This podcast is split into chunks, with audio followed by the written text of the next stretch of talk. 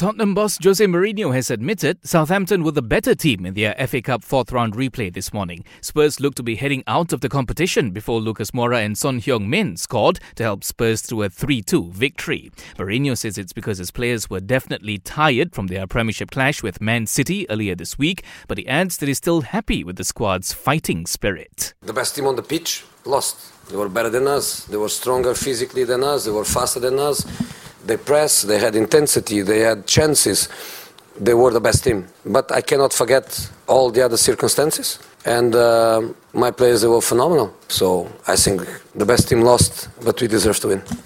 Spurs will now go into the fifth round to face Norwich on March 3rd. And national diver Cheong Jun Hoong has chosen to continue her training in China despite the coronavirus outbreak. Jun Hoong is currently in Guangzhou, which is not affected by the outbreak, and the Youth and Sports Ministry says it will comply with her decision to stay. Meanwhile, five other national divers, including Leong Mun Yee and Pandelela Rinong, have already returned home from China.